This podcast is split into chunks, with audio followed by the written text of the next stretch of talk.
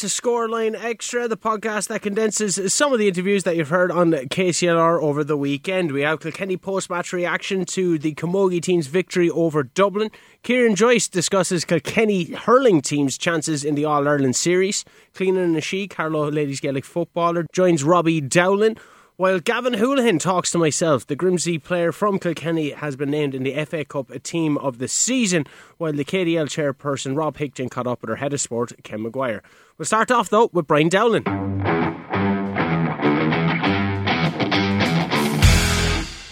Brian Dowling, congratulations they're saying it's lovely breeze over here. You must have been baked over in the sideline conditions, very hard out there. But then again, it's nice to be playing in sunshine. I definitely won't complain about that. Look, I suppose it's it's, it's hard on the sideline there and it's so hot, so I can imagine what the girls were feeling. But uh, look, we're light with the victory. I suppose we come up here today to to get the points. You know, we knew the position we are in. If we didn't get him, we're out of championship. Simple as that. So we had a job to do, and we, we got it done. Move on now till next week. Talk to us about the game in general, because you could see that the intent was there right from the warm up. The minute the girls hit the pitch here in Parnell Park, you were determined to go away with the victory here, and you certainly done that. Coming away three fourteen to eleven points, and only conceding four points in the second half. Good uh, return overall for yourselves. Yeah, look, we're extremely focused because we had to. You know, we knew we had to win today because I said you know we we no chance any slip up and we're out of championship. And you know, the girls were very focused. We are very positive after the Wexford game. We knew ourselves for the last 20 minutes we didn't perform. I thought you know looking back on the match thought we played some brilliant hurling against Wexford got some great scores we were 10 points up and we just let it slip and look we just had to use the learning curve and we, we looked at our mistakes and looked at the positives and, and, said we had to build on it for this week and look we did. I suppose the second half again wasn't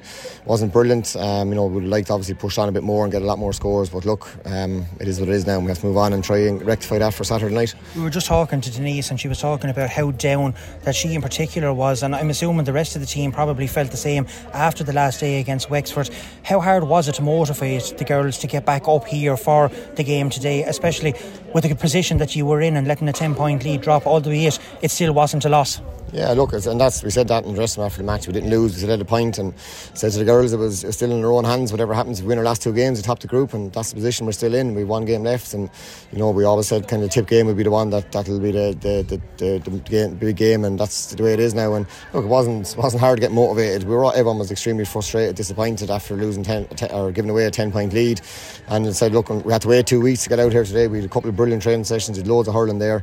We're, we're very positive, and we just said, look, we have to rectify that and you know, I think we showed intent there. We got a couple of goal chances in the first half. We went from you know, Denise looked over at me there for for the free. I said, go for the goal. She was hitting the right in training and she was absolutely taking it out of the top corner. So, you know, a player like that, I think you have to go for him. And look, it was a big score, obviously, because uh, I think it pushed it out to a 12 point lead, which is great.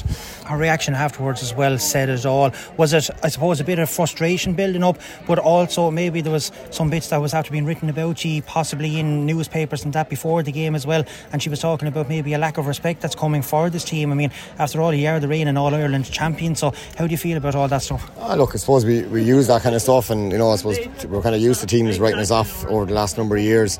Um, but look, again, we look at ourselves and we set high standards with this group, and we're very disappointed what happened in, in Nowlan Park two weeks ago. You know, in any game you can't be losing a ten point lead. Look, fair play to Wexford, they said at it, but you know, we look back on it and it was was our own errors, simple mistakes, you know, not winning the rucks and things like that, and you know, we let in three goals. You can't let in three goals at this level, and look, we really sent out a message today that we weren't going to let in a goal. And fairness to Ethan Norris in the backs, we kept a clean sheet today, which is brilliant. So um, look, again, we scored in 4 14, was it? I think, or 3 14, whatever it was, 14. Yeah. So, look, we want to get a few more scores than that, especially points wise. So, look, there's a lot to work on. We, we won't get carried away with today, like we didn't carried away after drawing against Wexford. So, um, we'll get the heads down now and, and try to get right for tip.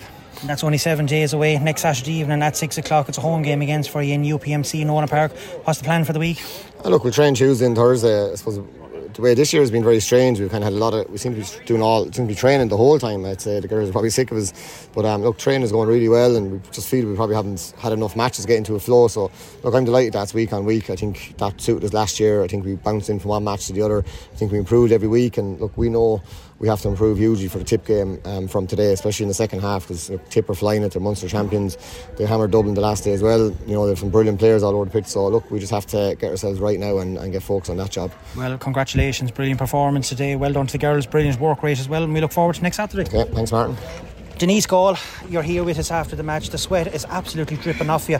Tell us first of all, what was conditions like there? Because the sun was beating down on top of you. Was it hard to play in that game first of all today? Um, I know it was very warm, I suppose, but sure that's kind of day you want to be hurling in. Pitch was lovely and good weather. Sure, what else would you be at? I suppose.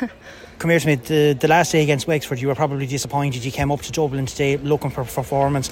You certainly got that. 3 14 to 11 points. You were on the, the score sheet yourself. Happy enough with the performance? Yeah, very happy. Look, to be honest, I think that match against Wexford last weekend, it felt, it was probably the most down I've been in a Kilkenny jersey, even All Ireland finals. I don't know what it was, and I think we were all the same. We just knew that we were way, way better than that, and we wanted to come up and prove a point. I suppose we heard some things said in up in Dublin papers maybe during the week that was highlighted to us by the boys so extra motivation and look we just Uh, we've not we just wanted to prove something to I suppose ourselves and to everyone else yeah.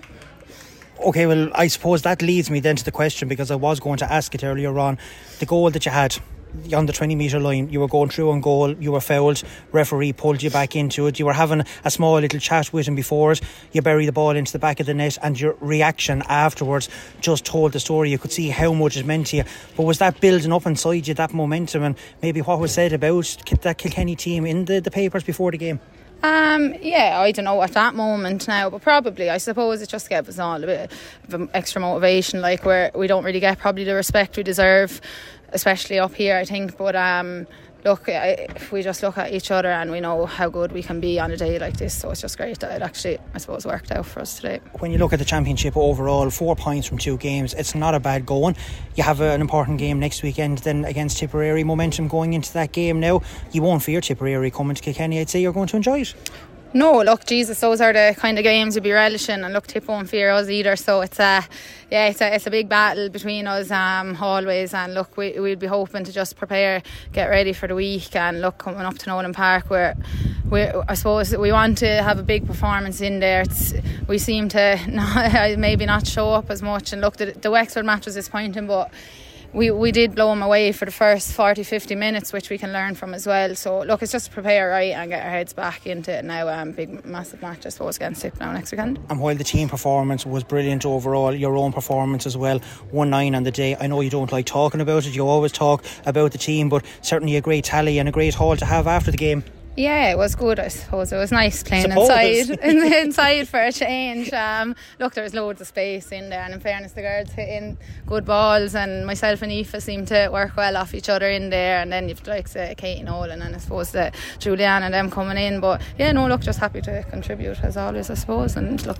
drive it on from here. You certainly will drive it on. Congratulations, great performance today by the team and yourselves, and best of luck next weekend. Yeah, thanks, Martin. Sound.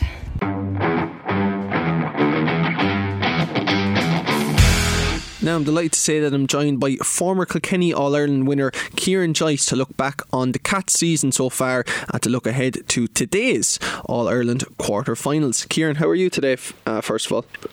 Good, Robbie. Keeping well.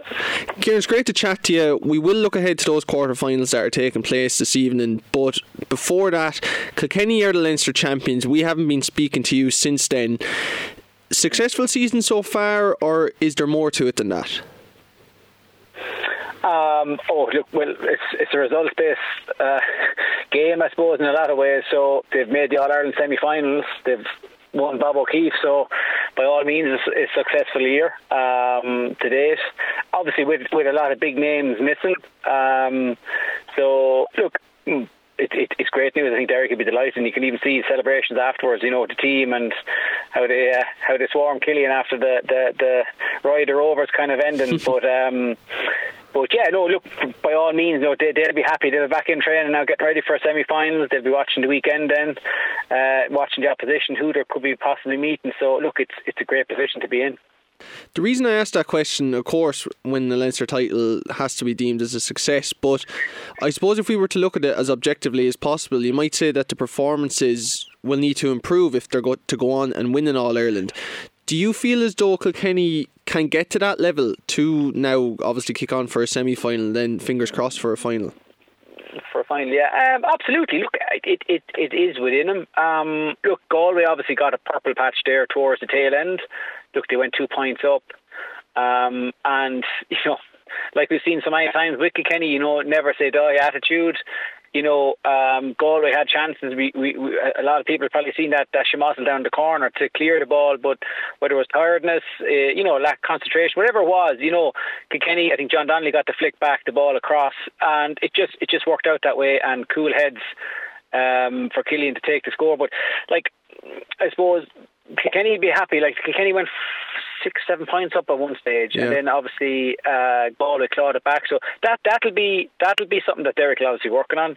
Um, all teams have their purple patch, you know, in any sort of game, but it's how Kilkenny can nullify that. You know, let it be a Clare, let it be Tip, whoever it is they, they're playing in the semis. You know, if if if that is the case and they and they they kind of get that kind of purple patch, you know, how are they going to, I suppose, weather that and li- limit, I suppose, the scores that they can get. Uh, effectively, I suppose, is, is what Kilkenny, what, what we've done down through the years, you know. And obviously, when we get our purple patch, that we that we that we you know we we we make the most, we make it count, we get the scores up uh, enough to to win out games, you know. So that's probably the one thing that that Derek will be focused on, I suppose, is that period of time where Galway got on top um, what what can we do differently to I suppose to nullify that or to maybe to, to, to weather that storm a little bit different and um, and that. But um, look, it, it, I suppose the attitude wise, and look, there's lads injured and there's lads supposed to come back as well. So look, it's it, it's a great, great, great place to be in now, and and obviously getting ready for semi-finals now with a few weeks to get lads, um, you know, lads carry niggles or get lads up to a, a, higher level of fitness or whatever needs to be done, championship pace, you know, for, for a lot of the, the squad and that. So that's that's what he'll be focused on, um, I suppose, for the next couple of weeks in the management team. Just to pick up on that point that you made around the fact that maybe Kilkenny have let teams back into games this year against Galway Nowlan Park, of course, against Wexford as well in the last round robin game, and then again the Leinster final against Galway. Is that something that the players have to take responsibility for? Is that something that you would have to kind of look at on a game by game basis and that it's hard to prepare for that? Or do the management team now have to have a serious look at that and say, put a plan in place to try and try and quell a team when they're um, kind of they have the momentum in the game, as you say. Yeah, I suppose. Look, it, I think it's a combined effort in a sense. Look, ultimately, it's down to the players, you know, because they're obviously on the pitch. You know, there's not much management to do uh, in terms of maybe bringing in guys or that, but you know, um, it is. Look, it's, it's the one thing Kenny will be will be not nervous about, but it's the one thing they have to address. You know, and look, I've been play, I played with Kenny for years. We, you know, we, we had periods like that when we let teams back into games, um, and that. But I suppose the thing about it is they're still getting the results. Look, the worrying thing is, you know, uh, when you come up to semi-final stage and whoever you are going to be meeting, you know, you are going to be meeting uh, probably a team further along in, I suppose, their their uh, system for, for that year, and you know they they can do serious damage. You know, you, you see a score there that Tipperary racked up there last week. Um, you know, we can see. You know, the, so you can't allow teams like that to have that sort of period of time in the semi-finals. And, and we all know what Kilkenny done to Clare last year in the semi-finals.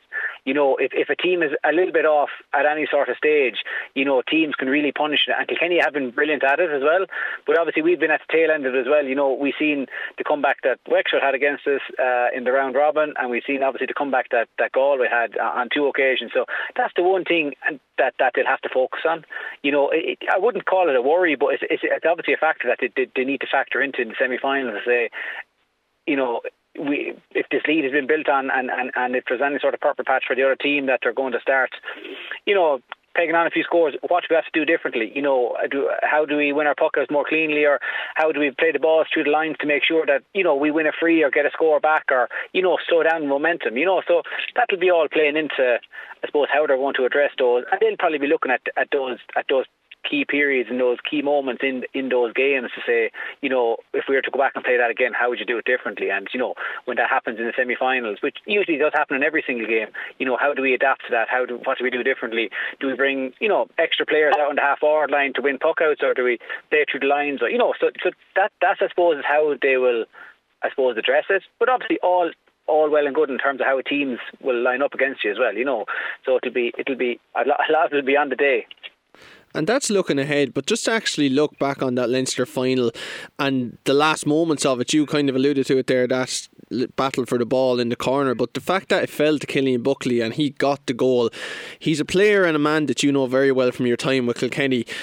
Were you delighted for him on a personal level and for Kilkenny, I suppose, how important was that goal?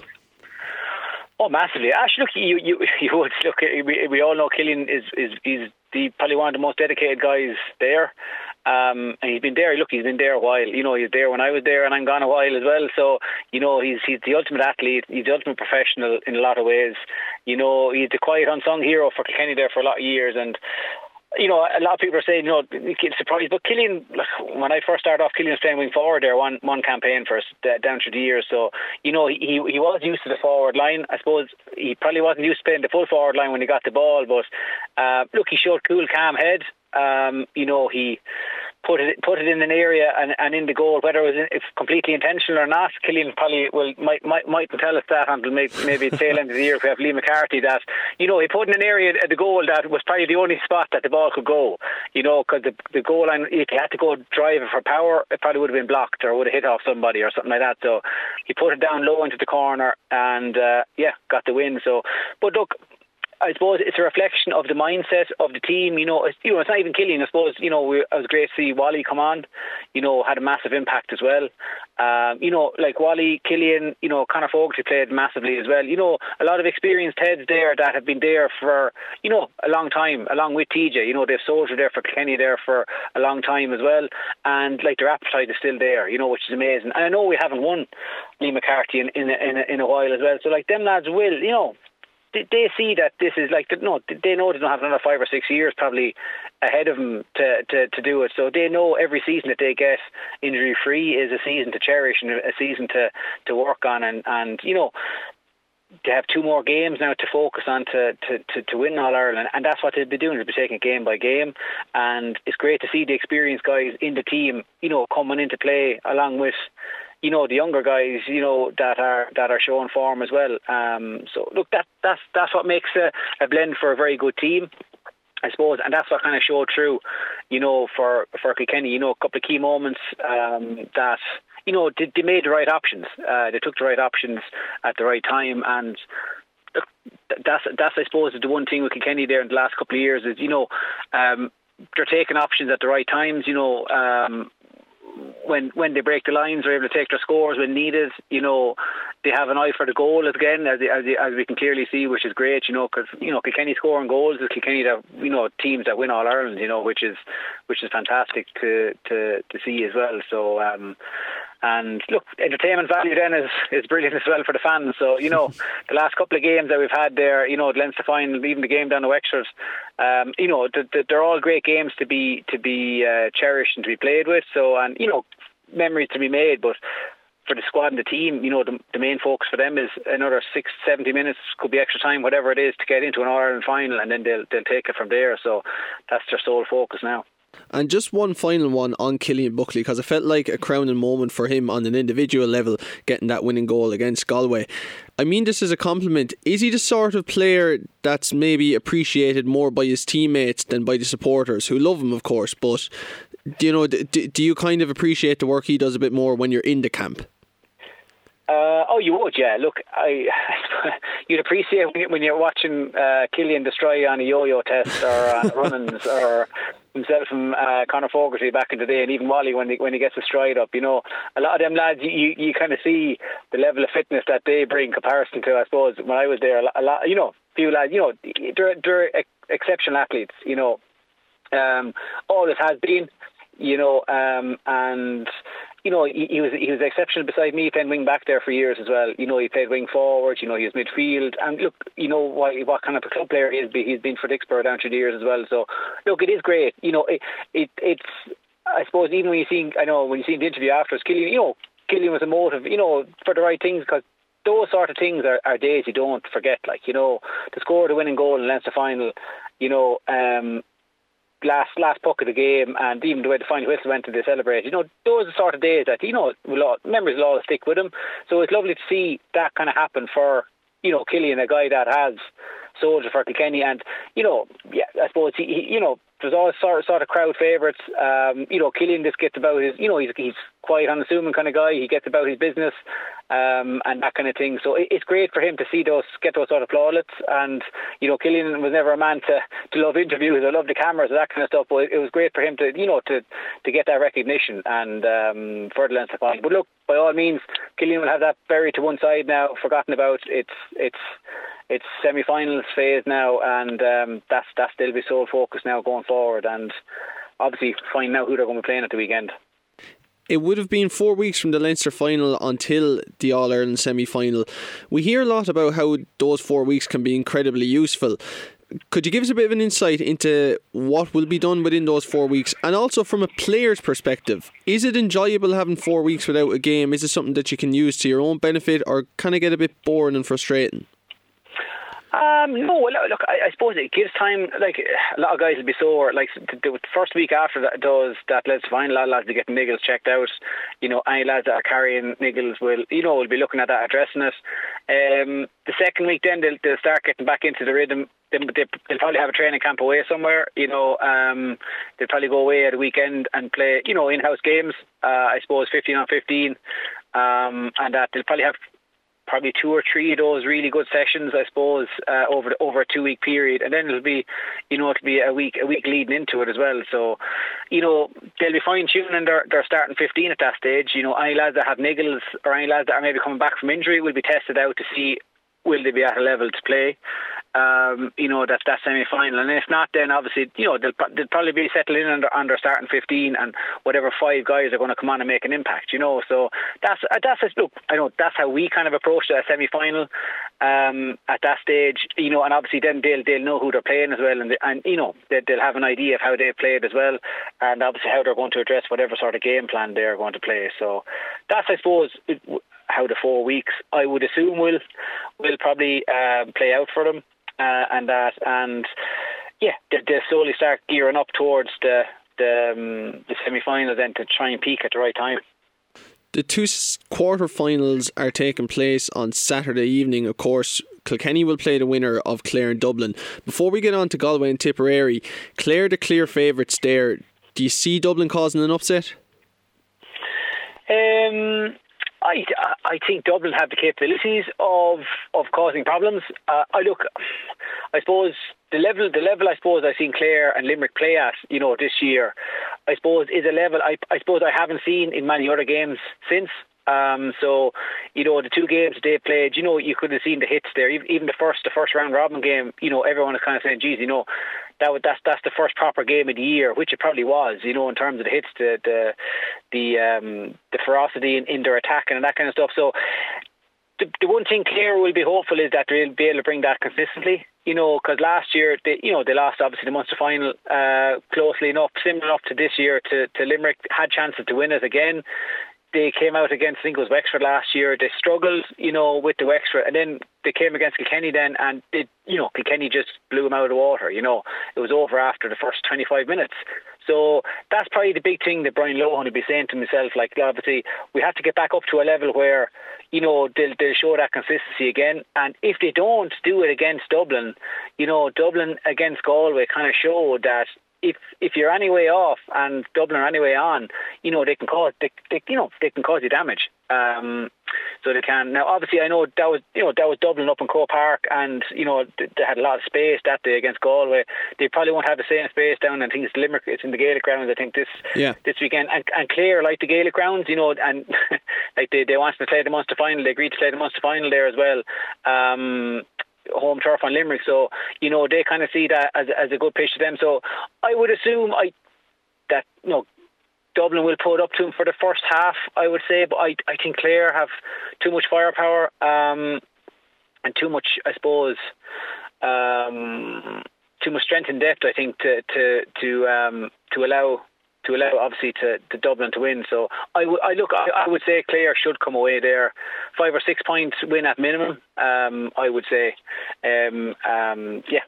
I, I think Brian Lohan has, has, has learned from his mistakes last year, uh, and obviously I think the team as well collectively they'll know how flat they were against us in the semi-finals last year, and I suppose that that kind of came from poor enough, I suppose, quarter-final display. So they'll they'll want to rectify that and have a good performance in the in the quarter-finals going into the the semi-finals again.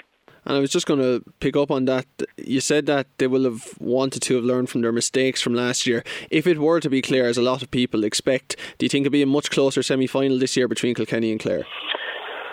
Um, yeah, I, I, would, I would say, I would assume, yeah, yeah, absolutely. I, I know last year, I know John Conlon was was injured, you know, last minute. I suppose we heard the day of it. I think was it maybe or the night before that there was rumours yeah. going on, and John Conlon was a massive loss. You know, you, you, even see there this year alone again, you know how much of a focal point he was, um, and that, and I don't know whether that kind of in a mindset. And then obviously, look, we all know that Mikey Butler done a, done a, done a fantastic job on um, Tony Kelly last year you know, and I don't know, Clare kind of maybe played into that, you know, in terms of having Tony drift around, just letting, you know, get Mikey Butler man marking him, and you know that that nullified two two big threats for the guys uh, at that stage, um, and that so. I suppose the difference this this this time with Clare is they have a couple more keen forwards that are you know Tony Kelly hasn't been as prolific you know this year uh, he hasn't been scoring 13 14 points you know, for Clare. There's other guys stepping up, which is, I suppose, is is probably better for him, and he can see, a, a, you know, a, a, a larger spread of scores, which is good for him as well. So there'll be a lot, of, there'll be a lot of things that they've worked on there, um, and that. So yeah, look, I'd say Brian is is is is eyeing up a good performance this weekend, and obviously then building towards. Um, they won't be taking their eye off the weekend, but then obviously after that, then we're building towards trying to rectify last year's um, performance against us. And then the other quarter final, it's a quarter past six thrown in the Gaelic grounds as well. Galway against Tipperary feels like a huge game for both counties, but particularly for Galway and their manager, of course, your former teammate Henry Shefflin. Do you mm. feel as though if they were to take a step backwards this year, which of course a defeat would constitute a step backwards because last year they did make a All Ireland semi final after losing the Leinster final, yeah. would it be hard for them to come back again next year? Kind of where would it leave Galway if they were to lose to Tipperary? Um, oh, look, look, there's, there's no doubt it would be it would be uh, a, a big blow. Um, it, it is hard to drag yourself back from a game where you know effectively you're in extra time and you had the game one. You're well, you're not game one, but you're up by two points. And I suppose when they look back at that game, they'll say to themselves, you know, a key period, you know, why didn't we put the ball dead, or you know, why didn't we make our clearer lines, whatever it is, to you know, at that stage, then Kilkenny mightn't mightn't have won the Leinster final. So there's a lot of things that they can work on. There's, look, there's a lot of good things that, that showed they were down whatever seven or eight points again. They fought back. They got into a lead. It just they weren't able to close out the game. Um, but you know. The, the, I suppose the difference here is, you know, they won't get that. They won't probably get that opportunity against a tip team that are ruthless for goals. You know, they've, they've been just wanting to score goals all year, and um, that's probably one of the one of the big changeovers of Tip this year is to, you know they are quite ruthless in, in in a sense that you know they go for the juggler every time they get the chance, and you know with with the scoreline that they, they, they put up against Offaly, I suppose it's kind of showing that they're you know their their shooting boots are in. Um, now obviously I know what we'll be saying is Galway's defence probably will should should be putting up a, a bigger and better fight than than the, than the Offaly defence. And time on the ball they probably won't get either, but the thing with Galway is, and, and we, you know, we all know it. Galway on their day can beat any any county in, in, in the country, but it, it, it that is when they're on their day, and if and if they are off, you know, they can be, you know, they can be non-competitive in a lot of ways. So I suppose what Henry wants is first of all he wants a performance from him. He wants him showing up, um, putting in that fight, and we'll know. You, you, everyone will know within the first twenty minutes, half an hour, how this game is going to go. It's either going to go down to the wire, or it could go down to you know a tip winning comfortably enough, um, and that. So we'll all be hoping it goes down to the wire and it'll be an exciting game, but. Um, but yeah, it's it's it's, it's just hard to know. Um, we we kind of know the game plan that Tip have been, but you know, saying that, you know, have Tip been overly tested yet? Probably not in the last couple of games. Um, Galway have been tested. They've, they've shown fight back, but they haven't been able to close out games. So there's, there's a lot of dynamics in both those teams to work out. But that'll probably be the game of the weekend. Um, I would assume, hoping, hoping it is, uh, hoping the two games will be crackers. But yeah, that, that that's probably the game that that that will um, that will probably show us, I suppose, who really is going to put the fight up to Limerick in the semis. And just before I ask you your opinion on who you think will win that game, Kieran, mm. your assessment of Tipperary so far, they're the only team that defeated Clare in the round robin. I know Limerick defeated them in the Munster final, and they're the only mm. team that lost to Waterford in the round robin, and two draws against Limerick and Cork sandwich in between. What Yeah. have you made of Liam Cahill's first year in charge of Tip? Um, look, I, I think I think they're showing a lot of progress. Uh, a lot of youth after coming in as well. Um, obviously, look with Tip, there's been, a, lot of change. You know, a lot of experienced heads have come, have gone. A lot of experienced heads have come back in. You know, we see Seamus Callanan is back there as well. Uh, he's looking sharper than ever uh, at certain stages. And look, they, they- look, a lot of guys have, have stepped away as well. You know, Bubbles and all them. You know, a couple of big characters like that down through the years have have moved on. But there's, there's newer guys have stepped in, um, and that. So, look, I think I think they have a fight in them. Um, I I suppose the, the the one worry was the Waterford game in terms of how they how you know how off they looked, and everyone has kind of came at a surprise by that. You know, and we all know Davy has the X factor in certain games. You know, he can, he can bring he can bring a strategy, he can bring a, a tactic to a game that will you know that will probably put off a team, and you know, but, but I suppose what Tipperary looked so flat that day that you know maybe that might be the one kick that they get that every team needs at, at, at, a time of the year that they've learned their lesson. You know, we cannot approach any sort of game in, in, in any sort of um, way in terms of being um, overly confident or taking teams for granted, or that kind of stuff. And, and I suppose the performance against Offaly probably showed a ruthlessness to them. Now, even though they still conceded, I think it was 331 by Offaly, which they probably, you know, Liam probably would be happy about that. But they, they are showing that, you know, given the chance, they will shoot the lights out. But the problem is then, obviously, if is the opposite team going to shoot the lights out with it? And you know, do Galway have the capabilities of doing that at the moment?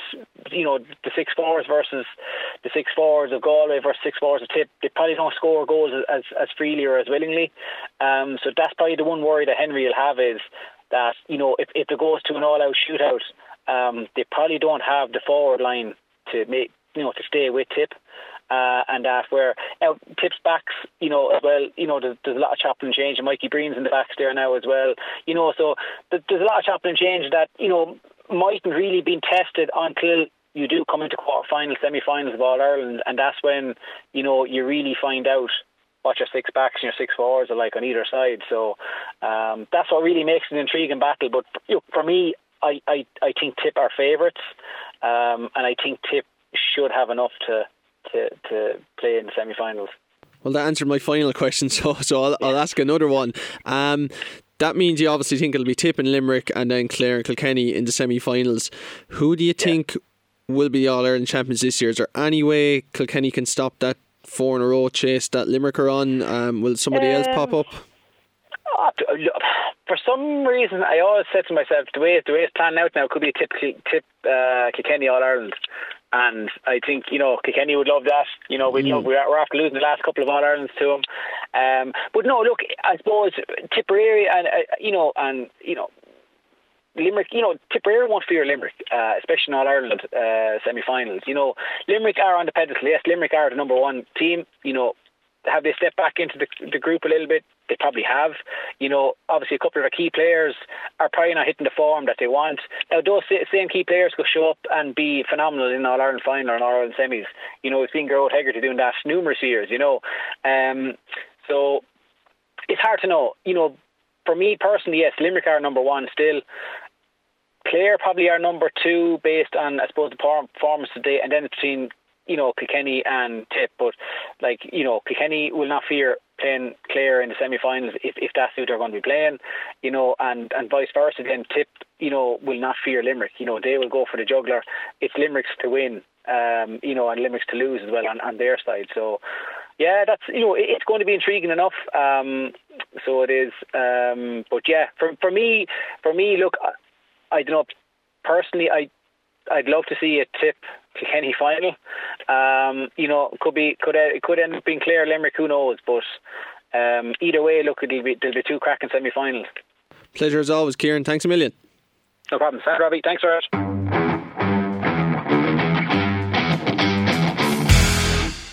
Welcome back to Scoreline. It is myself, Shane O'Keefe, with you until six o'clock. Now, I'm delighted to be joined on the line by two men from Carlow Town Hurling and Camogie Club. They're the coaches of the Little Puckers. Yes, you would have heard about them maybe on KCLR Breakfast with John Walsh, not just last week, the week before, the week before. The name stands out. That's what I'm trying to say. And it's a great initiative that's been going for quite some time. Joining me now is Sean and Padjo. Sean, how long has it been going for? Uh, no, it's been set up four years, three or four years at this stage now. Um, we had a coaches meeting with um, Carlow GAA a few years ago, and we were just trying to come up with ways to promote hurling among the younger generation, among our under fives or under sevens, to grow our nursery as such.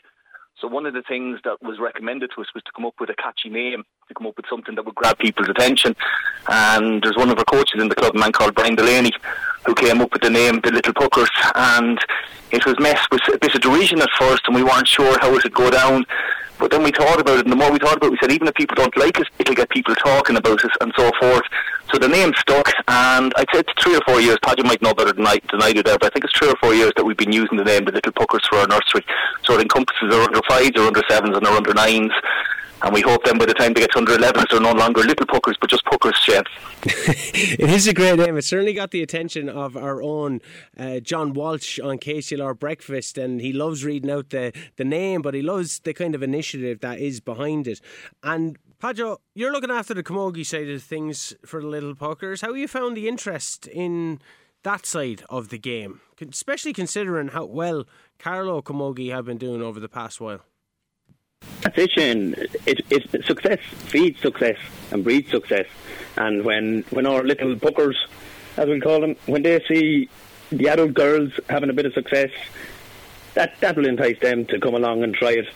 But uh, apart from just the camogie thing, it's we're we're creating a a sense of belonging in the club, and uh, we're working on the social development and the community spirit. It's it's more than just uh, a camogie or hurling training session. It's a place where adults, grannies, granddads, uncles, aunts, parents all come together to congregate on a Friday night. We have a refreshment stall there run by a couple of uh, volunteer ladies, and they serve teas and coffees and biscuits, and and it's a great, great sense of belonging and community, and it's just one big happy family, if you if you like.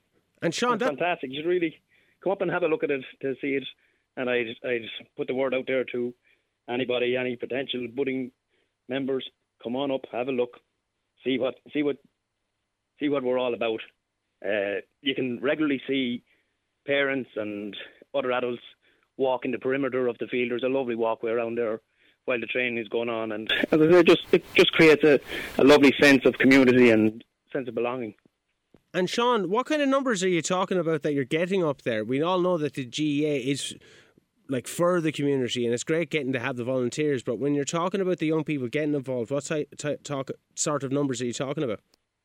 And um, numbers have absolutely ballooned over the last three or four years. We found Shane after COVID, we found a massive increase in our numbers. I felt obviously parents being locked down for a couple of years, they wanted to get their children involved in something physical. And as just said, the sense of community and the, sen- the sense of well-being and so forth. So our numbers absolutely ballooned at that stage. Um, at the moment, I primarily look after the under nines. I, I would also have my fingers uh, in the pie of the sevens and the fives as well. But with the nines, we have up to 40 players at every training session. We'd have, I think it's 60 players in our WhatsApp group, and obviously with holidays and with sickness and so forth, you never have all 60 there. But we've had up to 40 at training sessions. Our under sevens and our under fives, the numbers are very good as well. So uh, the boys' side of things would have close on, because on a Friday night we train up to under 11s, we'd have close on 100 boys there every Friday night, and some, some, some Fridays we just go over the 100. And similarly, it's, it's the same numbers for the Camogie as well. Wow, that that that's serious numbers that you're getting there, especially when you consider you know, a lot of the discourse that surrounds Carlow GAA is the fact that it does compete duly in both disciplines when it comes to the football and hurling because of the say lack of clubs within the championship on a senior level you know people think that Carlow might fall behind but initiatives like this are only going to help create success in the future and yeah, and that's very much that's very much our view is a long term plan. If we don't have 40, 50, 60 players coming in as under nine, there's no way we're going to have 20, 25 players for a minor team in five or 10 years' time or whatever it may be. Retention is our next goal. Uh, it has often been a case whereby people will try hurling for a little while And then in Carlow, as you, as you, mentioned there, big ball is king in the town at the moment, and we're obviously trying to change that, and we're trying to get the small ball on equal status with it. We would have, and historically we would have had problems with boys maybe getting to 13 and 14 and choosing the big ball over the small ball. Um, however, the success of the Joe McDonagh team of late, the fantastic performance last week against against Dublin, where we were in it up until 65 minutes, all of that is feeding in to hopefully keeping the children playing longer. We had our own club captain, Conor Lawler, was the full back on that Carlow team. He came up two weeks ago, sorry, just sorry, the Friday before the, the Joe McDonagh. He signed hers. He was there for over an hour with the girls and then an hour again with the boys, signing hers and jerseys, the the atmosphere, the excitement it generated. And it wasn't, which was the great thing to see, it wasn't just the five and six year olds you could see they were too cool to go up and ask for an autograph, but you could see the 11 year olds and the 12 year olds and the 13 year olds nudging each other and idolising him and hoping to be like him. And that is our plan: is to keep those lads hurling, so that hurling in Carlow in five or six years' time will not just be confined to the south of the county, but that there will be a strong urban stronghold for hurling as well, which will then strengthen our county team and hopefully have us competing regularly in Liam MacCarthy. Pajo, when we're talking about, say, the, the, the dual nature of the county, of course, we're only talking about in GAA aspects, but we've recently seen the tremendous success of the Gaynor Cup team when it comes to soccer, and then when you're talking about rugby, have two really successful teams in Carlow and in Tullow. Tullow, of course, the Towns Cup champions. How difficult is it competing with sports, or would you encourage them to be able to try everything? Absolutely, it, it's extremely difficult because when I was playing and Sean was playing, he'd tell you there was a cohort of rugby people who played rugby. There was a cohort of football people who played football, and there was a cohort of soccer players who played soccer, and then there was the hurling fraternity. But now we're all pulling from the same pool. Yeah. Is what I what I can see, and it's really really important that girls and boys try all sports and find a couple of sports that that they enjoy, not that they excel at, because it, if you account success by medals that you win. That's not really what we're about. We're about getting the numbers in, feeding them through our, our juvenile program, and producing adult players into the future. So, look, at it's really important that they try all games. I would encourage all boys and girls out there try everything, be it karate, be it swimming, be it hurling, be it camogie, be it whatever it is. Try them all.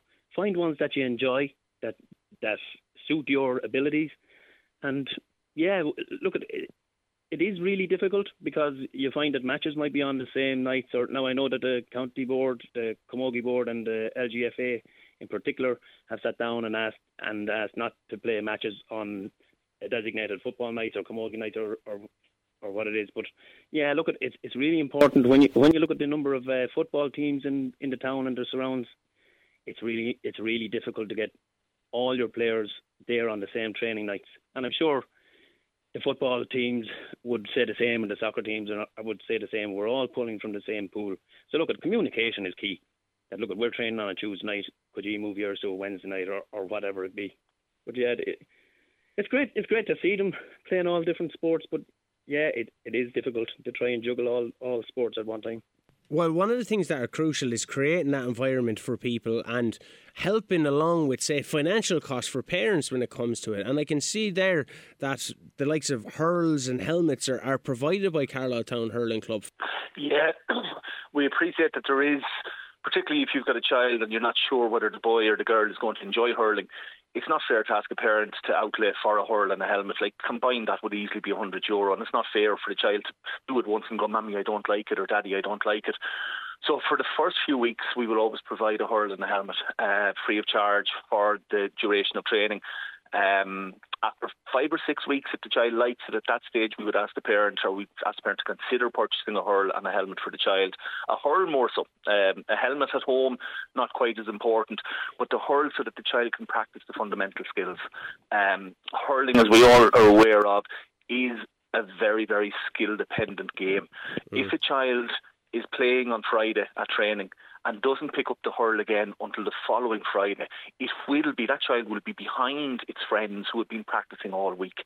So we would ask after a few weeks, once the parent is fairly sure that the child is going to commit to it at least for the year, to buy a hurl so that their son and daughter can go home, practice. We put up on WhatsApp, we put up homework for the children to do, like school, a little skill that they have to learn, and they come back the following Friday then and they show off the skill to their friends. Hmm. If they don't have the hurl at home, they can't do that. But we do appreciate, we are fully aware of, of the costs of things nowadays, inflation and so forth. So there is no uh, duty bound, or the parents are not duty bound to have a hurl at the start. We will provide a hurl and a helmet free of charge until the child decides that yes, hurling or camogie is for them. Well, lads, it sounds absolutely. I'll just add a little bit yeah, to that, Shane, if ahead. you don't mind. We've we've also had an initiative up there called the Boot Bin, whereby if you when you grow out of your, your football boots, we've a bin there. Put your boots into the bin. Somebody else can come along, take those boots free of charge, and therefore you're reusing and you're reducing, and it's, it's just a good initiative.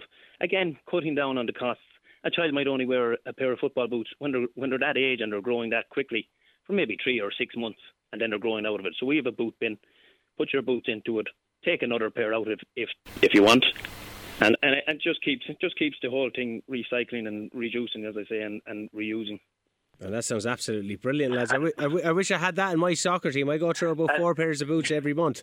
and sorry, Shane, just exactly with that as well, we would ask parents at the end of the year if the child's going out with a hurl to leave the hurl behind so that it's available for other children the following year and the helmets as well. Well, lads, it sounds like you have a wonderful setup there. If there's parents out there, or indeed children out there that are listening that want to get involved, like the Carlow Town Hurling Club with Netwatch Cullen Park there in the backdrop free, like you know, it's something to aspire to. But it's not, as you said, about the medals that you get out there. It's about the fun that you have out there. So if someone Absolutely. thinks it sounds like a bit of fun, where can they find information on it? Can they show up on the day? What's the story? Absolutely, Shane. Just turn up on the night. The girls' uh, sessions commence at 6.30 every Friday evening. The boys start at 7 p.m. Just turn up.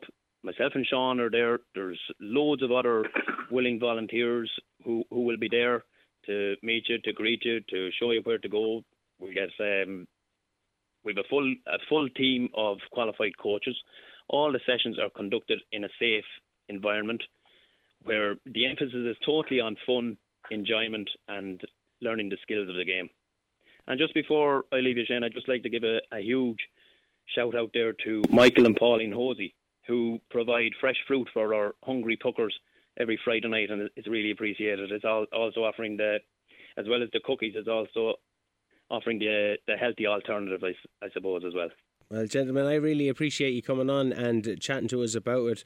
As I said, a lot of people get a, a, a, lot of kind of the name draws a lot of attention, but the message behind it just seems absolutely brilliant. And I love when John Walsh uh, brings a smile to his face. He's a hard man to please at times, you know. So it brings a smile to his face. Well, he is the way Leeds are going at the minute. Anyway. exactly. Yeah. If you looking, if you enjoying the championship next season, uh, he's all right. He's not too bad. Gentlemen, thanks very much for taking the time to speak with me today. Not at all, Shane. Appreciate You're more than welcome, Thank Shane. you. Thank you. Sean and Padra, ladies and gentlemen, from Carlow Town Hurling and Camogie Club. All about the little puckers. You can find more on the social media page of Carlow Town Hurling Club. Sounds like an absolutely great initiative. Lots more still to come here on Scoreline. Don't go anywhere. And I'm delighted to say that I'm joined by Carlow Ladies football star Cliona Ni She to talk about the campaign for the Carlow Ladies football so far. Of course, they are one game through their All Ireland Championship series following a disappointing defeat to Fermanagh, but with games against Derry and London to come up, there is still a lot on the line. Cliona, thanks for joining me on the show today. How are you, first of all? I'm good. Thanks a million for having me. It's always brilliant to chat to you. And before we get into those upcoming games and maybe look back on the defeat to Fermanagh, we haven't spoken to you in quite some time. Since last time we spoke, you, unfortunately did your ACL. How has the recovery from that been since? Um, yeah, so I, I did my ACL in January 2022. So uh, I missed basically all of last season. Um, so yeah, no, it was a tough, tough recovery. So uh, like it's a very kind of long process um, and quite taxing. But I'm just absolutely delighted to be back. Yeah, I'm, I'm sure you are delighted to be back, but just because because they are it's something that maybe a lot of our listeners wouldn't have an understanding of.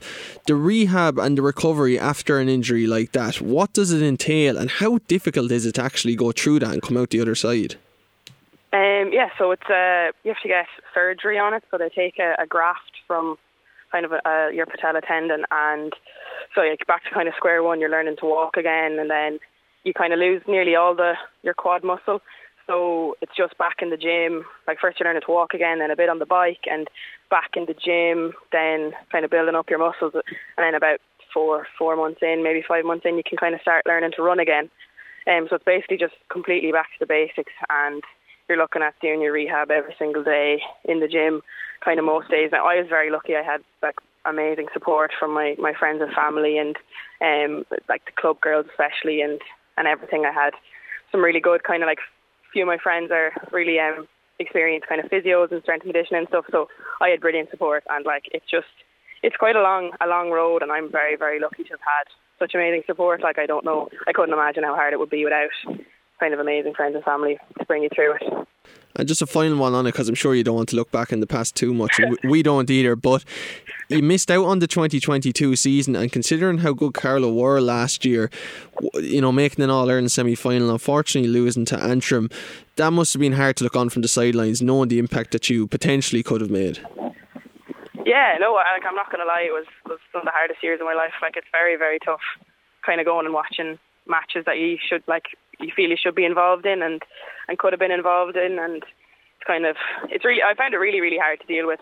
Um, especially on those big days, you just want to be involved and you're kind of wondering like why like why did it happen to me and stuff like that. But it's it's such a common injury and um, it's just so sad. And I've like you can't I feel like you can't really imagine it until you've gone through it. Like I even look back now on on friends and teammates that have gone through long like long periods of injury and I feel like I probably didn't give them as much support as I should have. It's just it's such a tough like those days you don't really think about you're kind of thinking of yourself on them but like it's really hard for all the girls that aren't involved um and it kind of yeah, I suppose it gives you a newfound appreciation for for playing and being involved and now you're back in the future is bright, thankfully.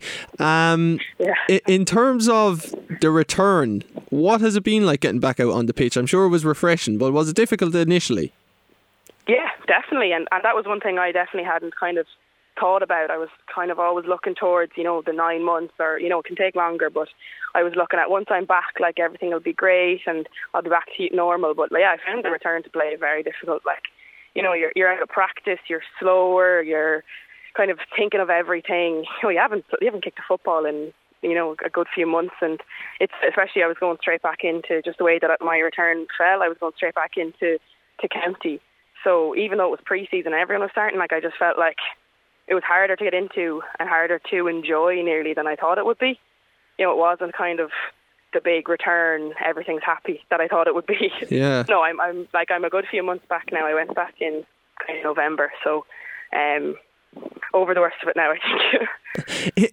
when you came back, and I mean this as a compliment, is that when you really realised how elite a level you're playing at when it comes to intercounty? Because I'm sure you would have been used to it coming up through the underage grades and then going on to the Carlow ladies team playing at the junior grade. Um, from the adult point of view, you would have been just so used to it. But when you come back into a setup like that, is that when it really dawns on you how difficult it is to maintain and reach that level of performance consistently, like you had done beforehand? Yeah, I suppose before I got injured, I, I probably didn't think about it very much. It was just the usual. You know, I no matter what match I was playing, whether it be an All Ireland semi final or a challenge match, I just went out and played and didn't have to think twice about it. And then you're coming back after such a long period of injury, and you know, I would have thought that I was quite like confident and mentally strong, but you yeah. have those doubts. You have those doubts coming back after after being out for so long, and you know, will I ever reach where I was and stuff like that. So yeah, I found it like on many levels, like it was the whole thing. It didn't it didn't end after the nine months, but um, yeah, I mean, like everybody was really really supportive, and I've like I have great people around me and, and my teammates and stuff. So I was very lucky. Like everybody was brilliant on my return to play and stuff like that, and it did actually go really smoothly. Like you know, I didn't have any any problems coming back like physically or anything. So um, I'm very lucky in that regard. And to completely move on now from from that injury, um, the game against Fermanagh. Before we get on to what's to come, it was a disappointing start, I suppose, to the campaign. A one thirteen to nine point defeat. What did you? How do you assess that performance now, uh, less than a week on? I'm sure you would have been disappointed. Yeah, very disappointed. I suppose even from myself, like it was my first like All Ireland Championship match in um, you know, in over a year. I think like we were all quite well prepared and really excited and stuff. And like to call a spade a spade, we just didn't perform. Um, so it's hugely disappointing. Um, but you know there were there were definitely positives to take from. We did some things well, and um, obviously lots to work on. But um, yeah, we're kind of just looking forward to the next match now. Probably not try not to out on it too much because yeah, it just like it wasn't the performance we had hoped we'd have, um, or we know that we're capable of. So um, yeah, just disappointing. But um, definitely like positives to take. I wouldn't I wouldn't be ruling out like ruling the season out or anything. It's not. Um, don't think it's the end of the world, but we're we're definitely not happy with our performance. Certainly not um, the end of the world because you have two home games to come now. First of all, it is Derry, and then you have to go and take on London. Does it feel as though almost off the back of a defeat, the best place to play your football is Netwatch Cullen Park to try and get some positive results again? Yeah, like uh, we're very lucky to have, have two home games, um, and hopefully we'll get a good bit of support. We had a good bit of support up up in Dunleer, but we're looking, trying to hope get the county behind us and put in two really good performances. Hopefully, um, yeah. So we're used to playing in Carlow, I suppose, and we won't have to travel, so we've got um, got that benefit. And just yeah, really looking forward to them. Like obviously we've we've this weekend off, but um, kind of just raring to go and kind of right some of the wrongs that we did, um, and just play like we know we're capable of. And is it as simple as kind of getting all maybe the all that stuff about we just have to get out of the group or whatever it is out of the brain and maybe taking it one game at a time from now and just saying we're against Derry, we'll try and win that game, and then obviously when it comes to London, a similar mindset, or is it more complicated than that? No, I think that's like that's it. Like we know if we perform well, we're capable of beating beating the teams, and like and we can't really t- we can't take anyone for granted. Like we need to win um, every game. So it definitely would be looking at just for now, looking at the Derry game and making sure we do what we want to do well uh, and put in a good performance, and then kind of move on after that. But definitely just looking at, at the next game. And Cliona, you would have missed obviously all of the season uh, under the new manager Ed Burke and under his management team. But now that you're involved in it again this season, we spoke to him a lot and we spoke to the players a lot last year and they had mentioned that maybe it was a young and a vibrant team and a real energy about the side. Is that something that you would echo? Yeah, definitely. You know, we've got like um, I think I saw an interview maybe with uh, with Anne Roche from the team in, in the in the Nationalist and it said like I remember playing for Carlow years ago and it might have been two or three clubs represented on, on the, the panel or the starting team or whatever and now we've got like most clubs in the county represented. Like there's such a a young like young team coming up from various clubs and a good spread and I feel like we really are kind of representing the county well. It's everybody wants to be on the, the county team, which is kind of might be a change from the, the previous few years. Um, so definitely a young, vibrant team. A lot of a lot of new players this year putting their hand up for, for places and stuff like that that maybe wouldn't have been even on panels a few years ago. So it's really, really exciting. Just in terms of looking on now um, for the remainder of the season, is the goal to simply try and make a Junior All Ireland final? Yeah, um, as a team, we want to perform, and we think we're capable of that, and well within our reach. You know, we've been we've been pushing um, the last two years in the semi-final, um, so we're we're hoping to get that step further and make it to Croke Park on the 13th of August. And just just in terms of finally from myself, Cliona, um, we're speaking a lot about Carlow there. This week the news broke that maybe LGFA and Camogie players at the elite intercounty level are going to be playing the remainder of the season under protest. Why do you feel as though the players have taken this line of action? Um, so the, the players have come out and uh, requested that the GA, the LGFA, the Camogie um, have a, a mandatory squad charter which um, ensures like minimum standards for ladies players. So things like you know strength and conditioning, physio training, pitches, things as simple as that. That like that we're not guaranteed. Now we are very lucky in Carlow. We have brilliant support from the county board, and we have great sponsors on board, and we are quite well supported in Carlow. But that is due to the hard work of our management team and of the county board. Um, and we are just in a really like we're in a really good position, and we get lots of support. Like we work hard for it, and everybody works hard for it, but there are some counties. I don't know if you saw in the media, like Cavan ladies yeah. footballers had um had like trouble with that, and if the LGFA and the Camogie introduced this mandatory charter that the men do have from the LGFA or from the GA, sorry. Um, if they introduce that, then we were we're guaranteed. Every squad is guaranteed those things as a minimum standard. Um, but uh, the the GPA released a statement um, about uh, the players wanting this squad charter, and there was no response from the CLGFA and the Camogie. I think wanted to to wait until the merger happens, which is a few years down the line. So it's looking like they're not making any moves towards having this squad charter in 2024, which is what we as the players want. Um, so uh, they, um, as you probably saw, it was Monday morning. There was a, a press release of this playing under protest, and um, yeah, we're looking for a response from the, the LGFA and Camogie in working towards um, implementing that squad charter for 2024, just to ensure minimum standards like the men get without even having to think about, whereas we have to fight every year for these minimum standards, which just isn't really good enough in this day and age. Yeah, it's interesting that you use the phrase minimum standards because that's exactly what they are. You're not looking for anything out of the ordinary here. Yeah, it's just the minimum standards to, to play, like pitch, stuff as simple as pitches and, and physios at training. Like like we're expected to perform at the elite level um, without elite support in some cases. Now, I will emphasise we are very lucky in Cavan. Yeah. Um, I know there is a lot of hard work being done, and um, sometimes pitches might be an issue, but we're, we we are usually in a very good position in that way. So it's just it's a collective um, for all counties, so that just to avoid situations like Cavan ladies having to go on strike and the Kildare ladies camogie team and, and stuff like that. It's just it's a simple thing to enforce the charter that will definitely make a huge difference um, in the strive for equality. Well, Cliona, it's always great to catch up with you. Thanks for joining us on the show today and best wishes with the remainder of the championship. I'm sure we'll be chatting to you soon enough anyway. Thanks a million. Thanks for having me.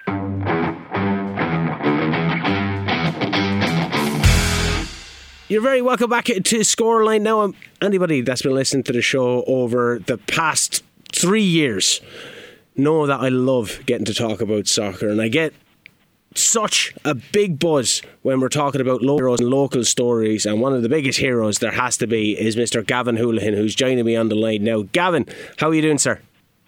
I'm not too bad, Shane. How's things? It's very good. I hope you enjoyed uh, your kind of post-season holiday or anything. You're not getting stuck into pre-season as of yet.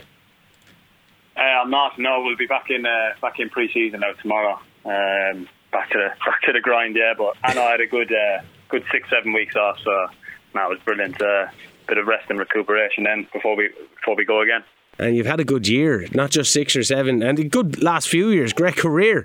When I was looking back over I was doing up an article for scoreline.ie and I was like, wow, like I remember your journey initially going over to Hull and just been so in awe of seeing someone from Kilkenny do it. I know Gary Breen has done it previously, and then Michael Reddy, a hero of mine as well. But to see you go over there and to see what you've become and, and the accolades that you got this year has been tremendous to watch on from afar.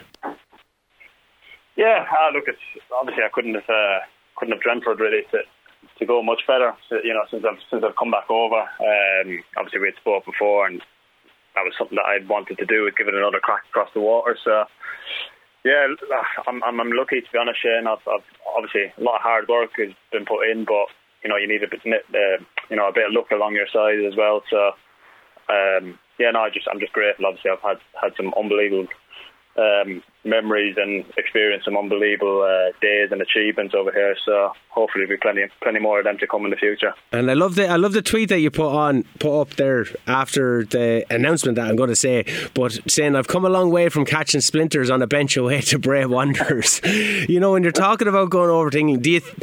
you probably always had that belief in yourself, but like when you're, you know, catching splinters on a bench away to Bray Wanderers, do, can you still see that far ahead into the future of what is to come? Or like, are you someone who likes to visualize these things?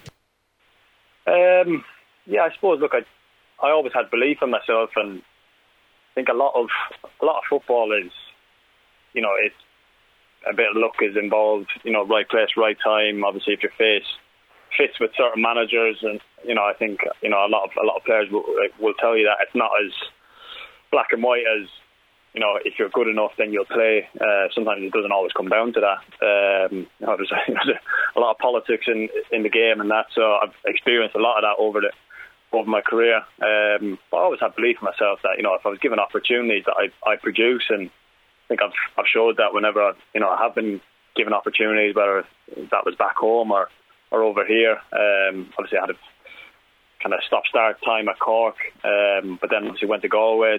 You know, individually it, it went pretty well for me. You know, as a team, it obviously didn't. We ended up getting relegated that season, but went on to Waterford then and had some good success with them. Qualified for Europe. Um, so yeah, I always thought that you know when I'm given the opportunities that that you know I'm more than good enough to you know to take them with both hands and um, yeah, like you said, probably just visualizing that you know if you do get opportunities, like you know what you're going to do at you know certain moments, and that's you know that's something that's always kind of kept me going over the years. And and talking about the opportunities, you had the opportunity to put two in the back of the net of a Premier League side when you went up against Southampton with the penalties, and we discussed it previously before. But those, that performance and the performances beforehand and after against Brighton, you know, seven appearances, three goals in total, has got you into the FA Cup team of the season. You and Casemiro just absolutely bossing in the middle of the park, getting the ball from Mitoma, Mahrez, and Paul Mullin, who's making headlines with Wrexham. You know, when you get that news, are you anticipating it at all, or you, you kind of like I'm in with a show here, or you're just like completely flabbergasted by it? No, like to be honest, I literally had no idea about it. It was just one of the lads off the team that had messaged me and said, uh, "Did you see you're up for, for for team of the season?" I just kind of chuckled to myself, uh, FA Cup team of the season. I just kind of chuckled to myself and uh, went on Twitter then, had a look, and as soon as I saw that I was in, you know, in the boat with, with Kevin De Bruyne, I thought, oh, I've not got a hope here. Like so, so I basically just, to be honest, obviously I was on holiday at the time, so I just put the phone down and, um, yeah, then obviously got a, a message a few few hours later saying, "Did you see you're absolutely cruising in the uh, in the vote?" And I just thought, "Nah, you're winding me up, surely." And then yeah, went back on and seen I was on sixty something percent. So um, yeah, surreal. Obviously, like I said, you know, senior senior name alongside Casemiro. Obviously, being a big Man United fan, um, wouldn't be a bad partner to have in midfield. Um, yeah, it's nice. It's, it's nice to get that you know to to get that recognition and just obviously appreciate to you know anyone that's voted for me as well.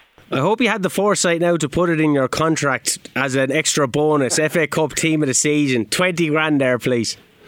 I'm not sure. Yeah, uh, unfortunately, I didn't. But yeah, I might put it in just for future reference, just in case it ever happens again. Yeah. Uh, the season as a whole, though, with Grimsby, you know, I I know it must have taken a lot for you to have left Hartlepool after the memories that you helped create there, and you know, you're always going to be a poolie, as you've stated, and a lot of the the fans would state as well.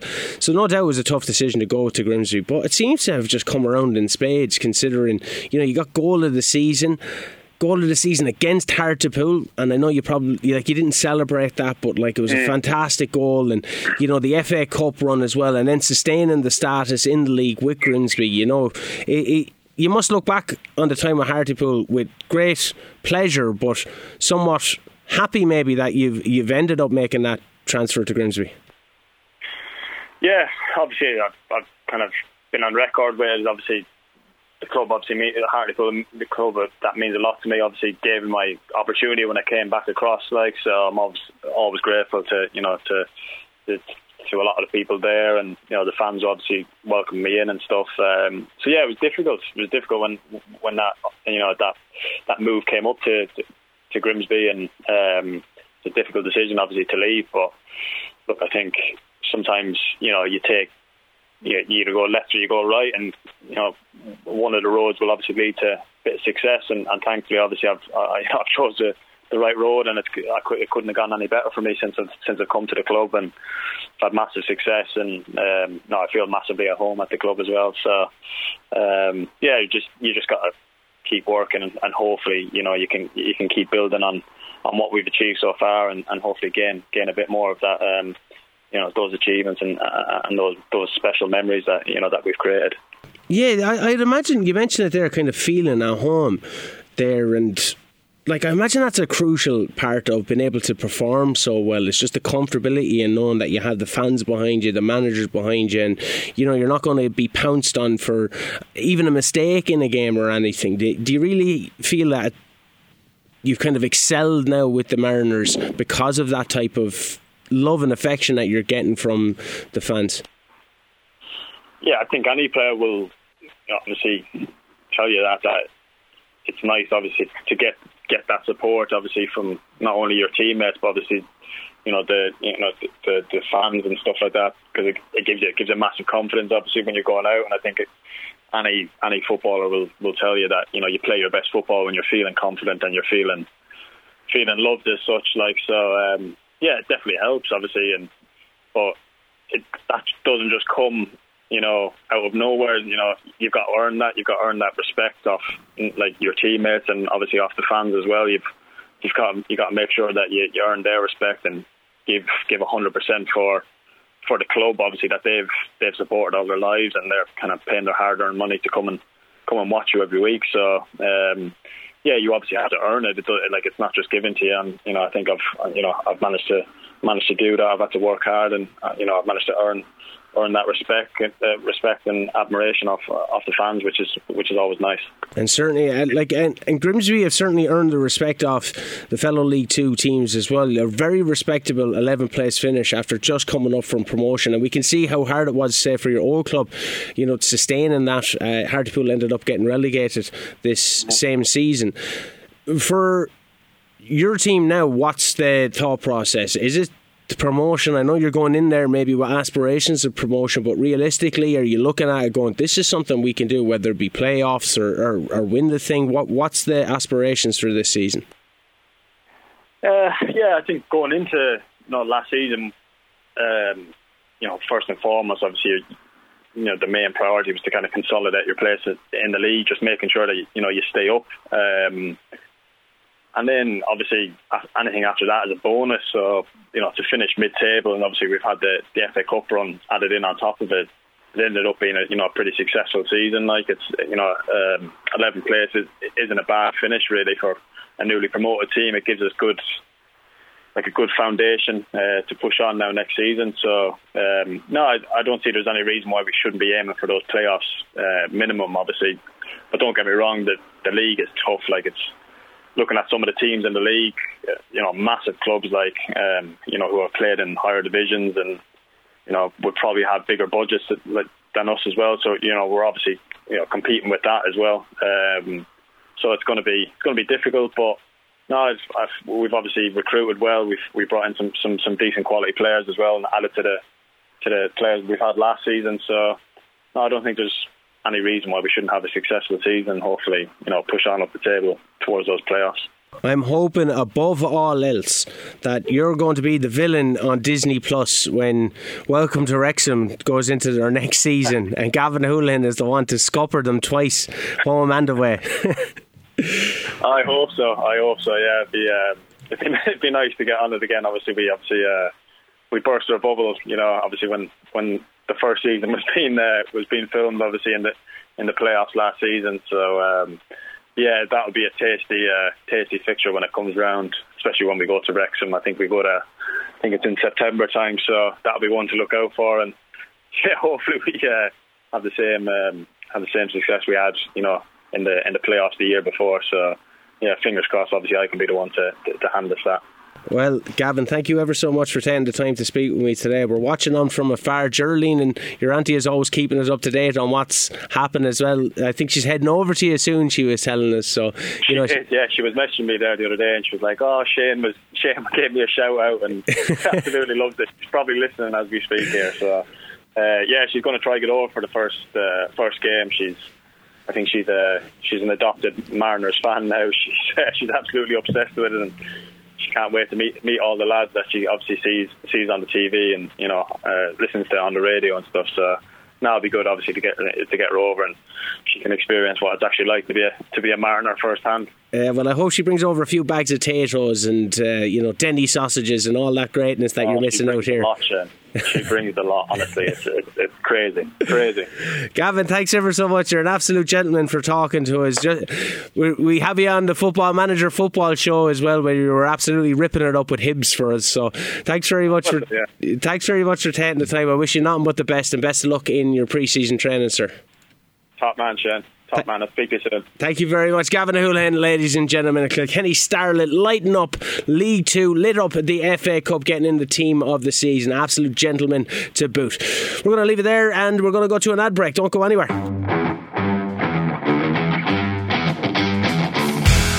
Yeah, look, it's it's been a, a huge learning experience, Ken, for, for all of us on the committee. I mean, some of us never served on the Kilkenny District League Committee before. Um, myself, is in that category, uh, but um, yeah, no, we've had a few challenges along the way, and, and, we're quite happy that we managed to finish the season after the disruption of, of, of earlier in the in the uh, the campaign, um, and we managed to get all the cup finals played off as well. So I'm glad it was all done and dusted uh, uh, right at the death. a couple of good. Couple of good performances across kind of league and cup. I mean, freebooters put together a bit of a run. Canices did the double double this year. There's more silverware going back to back to Evergreen, but on a whole, uh, competitive from what you've seen. Yeah, I, I think it has been competitive, and I think that'll be reflected in the Player of the Year awards. Um, once we get through those this evening, you'll see that it isn't dominated by Evergreen and freebooters, um, and, and there's a huge range of clubs involved this year, which which is great to see. So, talk to me a little bit about about the individual awards because it's it's very easy to see trophies being presented at the end of games and cup trophies and everything else. But how how do we arrive at the individual side of things for this season? Yeah, our uh, Player of the Year awards um, are actually voted on by by the clubs in that division. Um, so, look, there's no better honour than being nominated by your club and then voted on by your peers in that group, uh, and that's that's how the the Players of the Year are arrived at currently we, we are looking at perhaps changing that system in the future. Um, but that, that, that's the way it is at the moment. Any standout moments for you across the season? Um, yeah, I mean, I have to say, like when I came in uh, as the chairperson, uh, I wanted to see the standard of, of soccer improved in the county, and I have to say that our under twelve boys team, um, the inter-county team, they won. Uh, the, the only team of that age group that have ever won uh, a cup for the county. And they won a local tournament that we held here in Evergreen, uh, which we were delighted with. And then our Kennedy Cup team, it's the first bit of silverware that we've seen uh, for nearly 10 or 12 years. So uh, it was a fantastic achievement for them to win the second competition, which was the plate. Um, and, and, of course, not to mention the girls, that they had a tough run in the Gaynor Cup, did very, very well. Um, unfortunately, they, they, they, didn't quite make it to a final. But um, look, we're, we're seeing a bit of progress here, and we're working with the FAI. Will Kinsella, in particular, he, he's putting a huge amount into into our inter-county sides. So, so we're greatly appreciative of that. He was getting good praise. I was up talking with some of the freebooters under 12s girls earlier today. So there seems to be a lot of good stuff happening at, at the very kind of underage level. Yeah, look, it, it's the grassroots level, Ken, that is so important here. Look, we do see the junior side of it dominated by the bigger clubs, obviously. Uh, they have the bigger numbers. But uh, we're hoping that, um, you know, in the future, some of the, the local clubs are, are going to start competing a bit more. I'm certainly seeing it at the, the under nines, 10s, 11s level, where it isn't quite dominated by, by a lot of the city clubs. And look, I know, we, will leave it on this. I know that it's it's a while away yet. You've only just kind of closed the door on this season. There's obviously got to be a bit, bit of planning and, and things that have to come into place over the summer before you look at the start of next season. Should we expect any any changes or? Yeah, I mean, I, I said when I first came in that we were going to look at the junior leagues, uh, uh, and we're looking at tightening those up to perhaps three divisions next year. Um, I, I, think when you have a division of six or seven teams, um, it's very, very difficult to, to give, give these fellas fixtures for the whole season. Uh, and there will be times in the year where they might not have a game for six or seven weeks. Um, so we're hoping that now having a bit more competition, some of the teams will find it a bit more difficult because they've got to step up a level, but it, it will only improve them in the long term.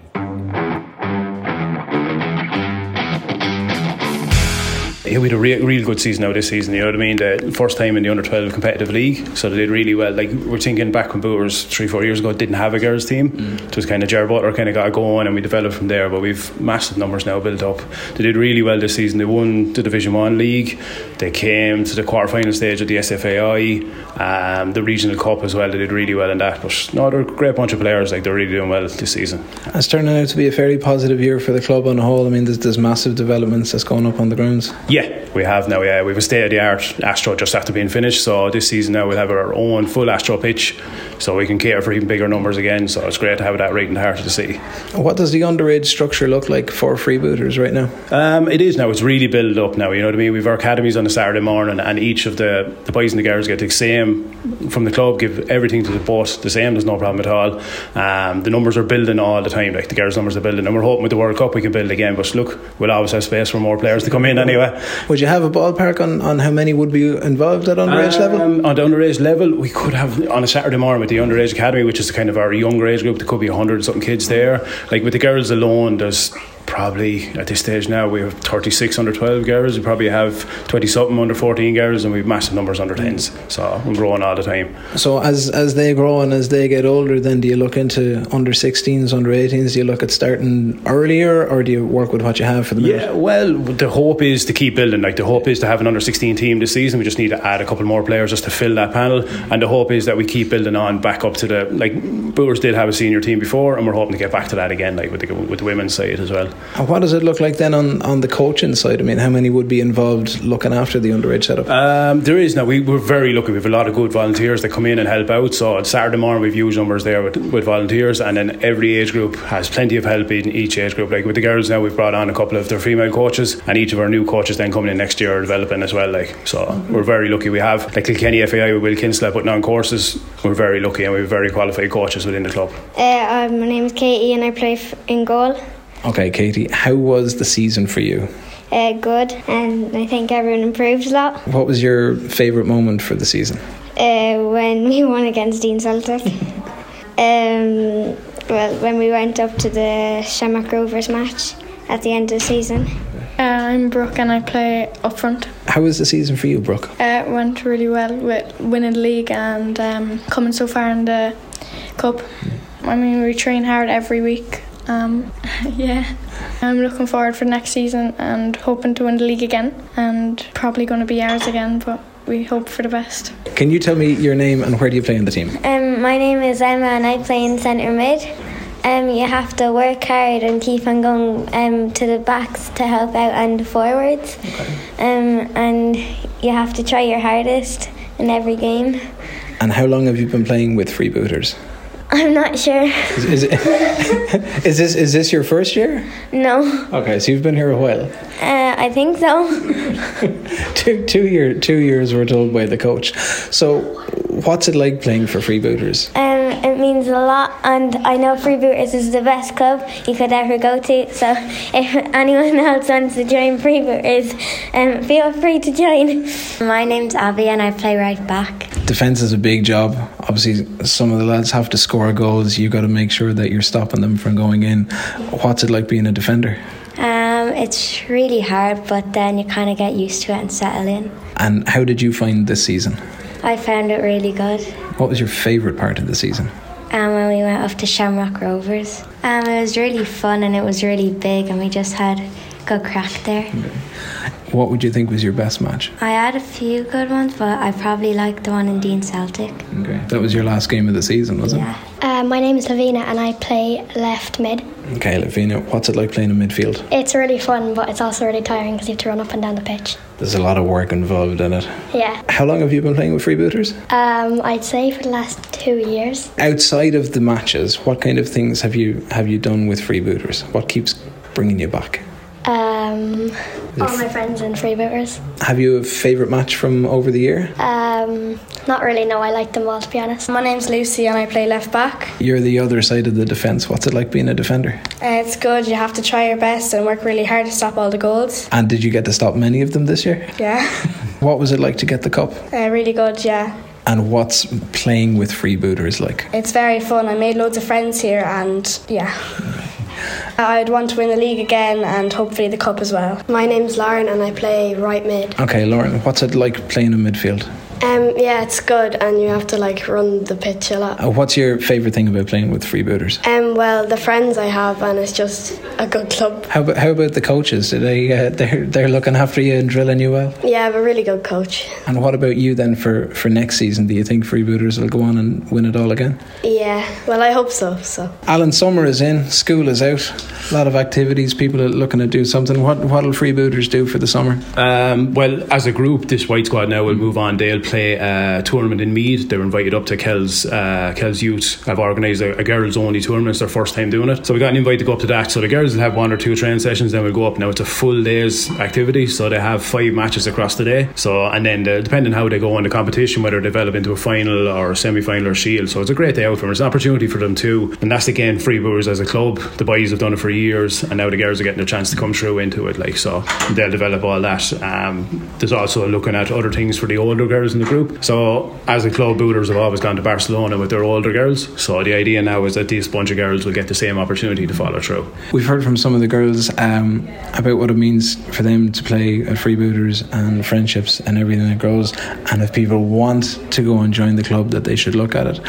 If people have no idea about joining a football club and they hear this, what's what's the pro, what's the approach? What's the, what's the best way to approach? Yeah, like as a club, we're always open to new players coming in. We'll always welcome new players in. There's a level for everyone. We're, we're very lucky with the numbers we have that we can introduce a second team if we keep growing the way they are. So if anyone wants to get in touch through the Facebook, if they know any of the coaches, if they want to drop down to the club, if they see something going on, just ask for myself or our secretary or anyone like that, and they'll put us in touch and we'll get them into the club. There's no problem at all. We actually have our summer camp coming up as well. So anyone that's new to the game can come in, join our summer camp. It's a real relaxed atmosphere. It's a very good week for the girls or boys to enjoy, and it's a great way to get into the club. Up Booters!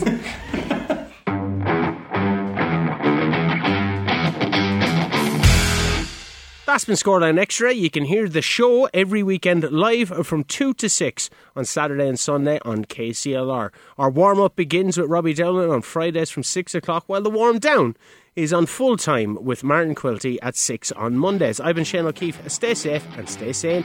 Remember, you're sound out.